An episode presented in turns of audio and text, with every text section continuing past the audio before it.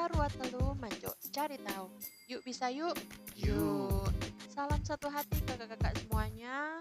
Apa kabar kakak-kakak sekalian hari ini? Mince berharap semuanya dalam keadaan baik ya. Amin. Ya, berjumpa lagi bersama Mince di sini di BH Bincang Honda. Kali ini kita akan membahas tips and trick terkait bagaimana seorang sales dapat meningkatkan penjualannya. Tapi sebelum lanjut ke topik pembicaraan kita, Mince mau memperkenalkan dulu seseorang yang akan menjadi teman ngobrol kita saat ini. Hai kakak, kenalin diri dulu dong.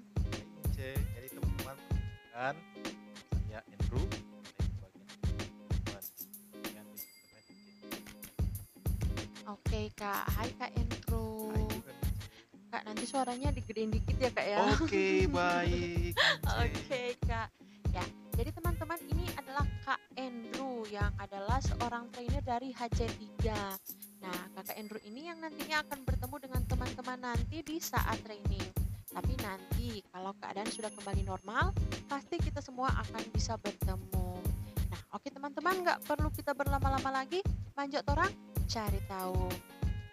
Oke kak, topik kita saat ini yaitu em, lebih ke sharing ya, sharing Iya, tips and trick untuk menjadi seorang sales yang bisa meningkatkan penjualannya ya kak ya. Iya, Oke, jadi kak eh, apa aja sih kak tips and triknya?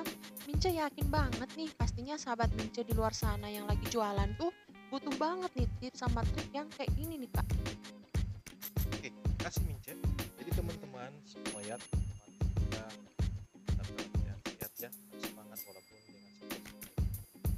Hari ini saya sharing terkait tentang bagaimana sih dapat meningkatkan penjualannya teman-teman. Nah, ada 9 tahapan agar teman-teman mampu meningkatkan penjualannya. Wow, Tapi banyak.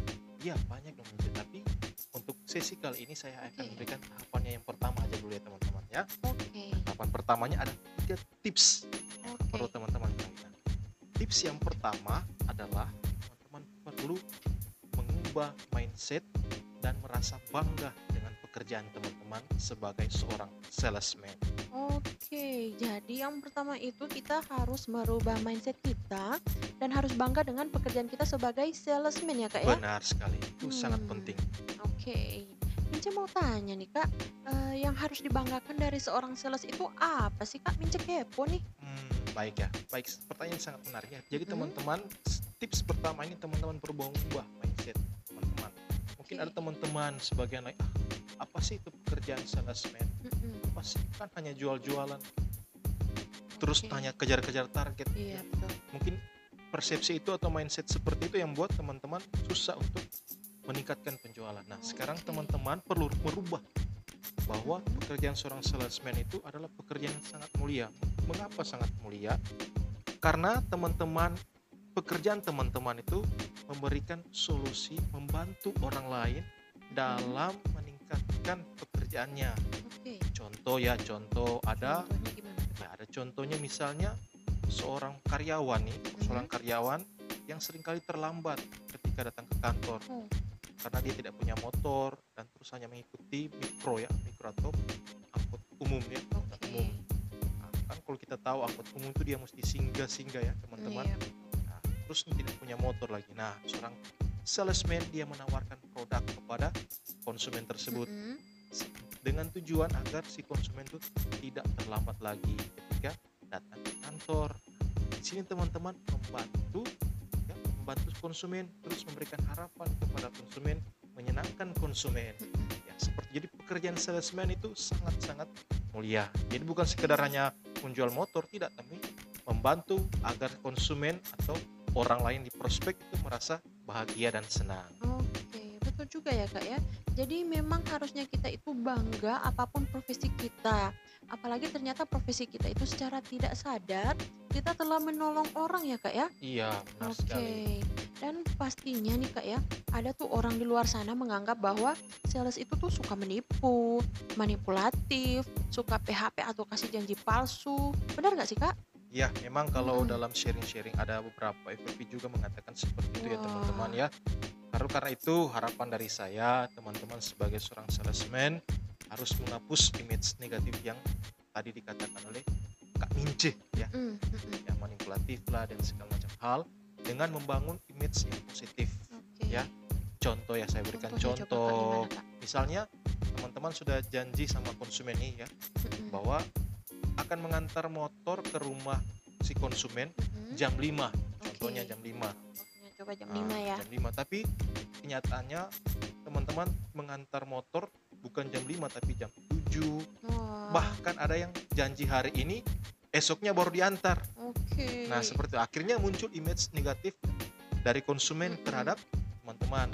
Oke. Nah, jadi teman-teman kalau sudah janji hari ini jam 5 akan antar motor ke konsumen, jadi teman-teman harus tepati.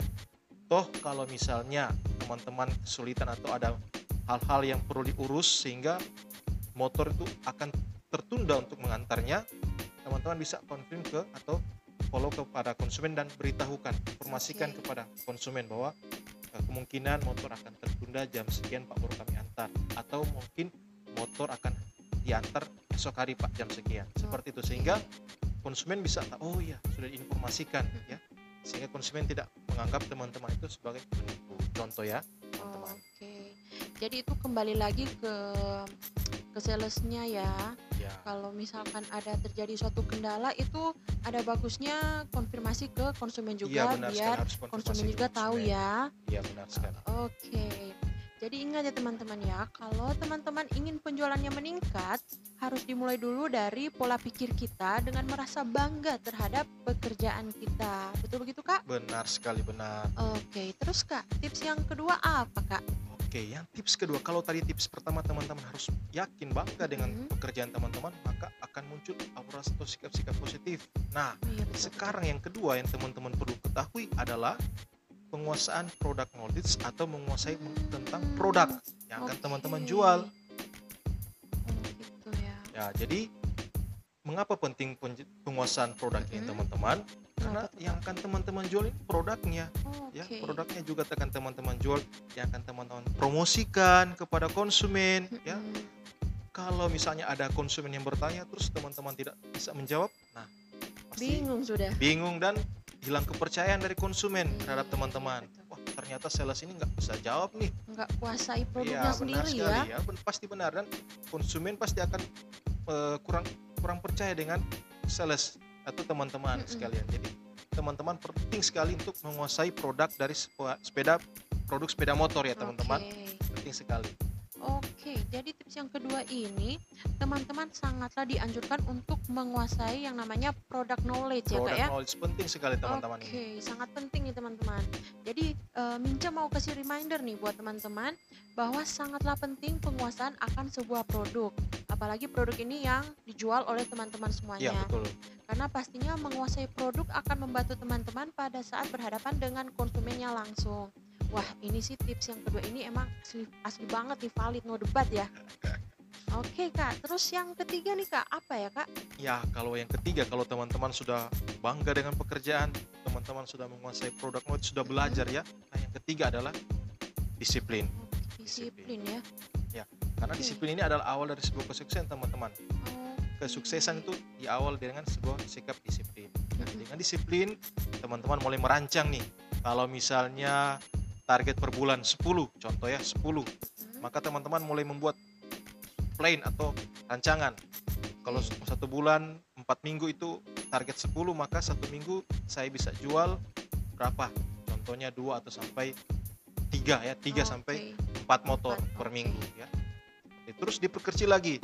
Satu minggu itu Senin, Selasa, Rabu, Kamis, Jumat itu berapa dalam seminggu saya bisa jual motor? Oke. Jadi Disiplin. ke disiplin ya kak ya? Ya.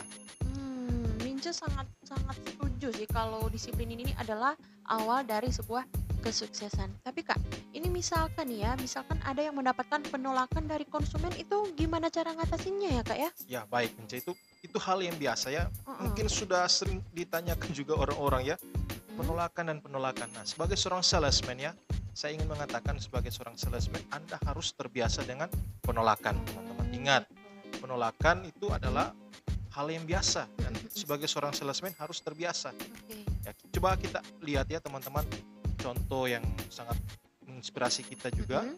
Contohnya pendiri KFC yang terkenal itu, Colonel Sanders kalau Oh teman-teman iya bisa iya baca iya ya. iya. yang KFC. tetek-tetek itu ya. Iya, dia kan sudah tua, terus Mm-mm, akhirnya mm-mm, di usia yang sudah tua dia bisa sukses. Tapi sebelum dia sukses, Mm-mm. ia membuat racikan ayamnya itu dan dia datang ke setiap orang menawarkan Mm-mm. produknya, dia Oke. ditolak berkali-kali. Bahkan ia ditolak sampai 1009 kali.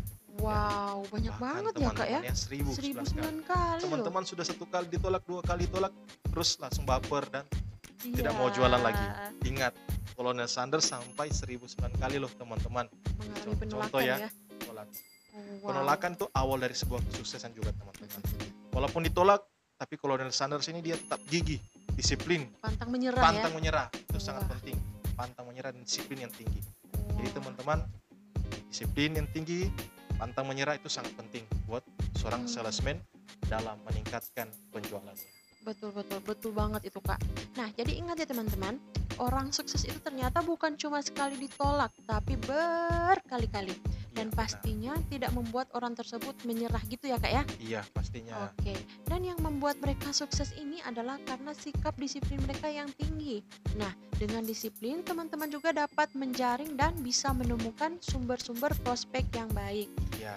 Iya. Nah, apa aja sih sumber-sumber prospek dan siapa saja yang dapat kita jadikan sumber prospek?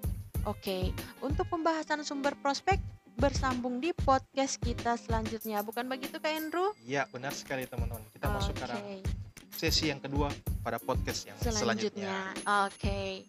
Em, dan Mince punya sepatah dua kata nih ya buat teman-teman semuanya. Teruntuk sahabat Mince di mana pun kalian berada saat ini, Mince cuma mau bilang bahwa kalian sangatlah luar-luar biasa. Karena di saat situasi yang masih terbilang belum normal, kalian masih berusaha untuk memberikan yang terbaik buat konsumen.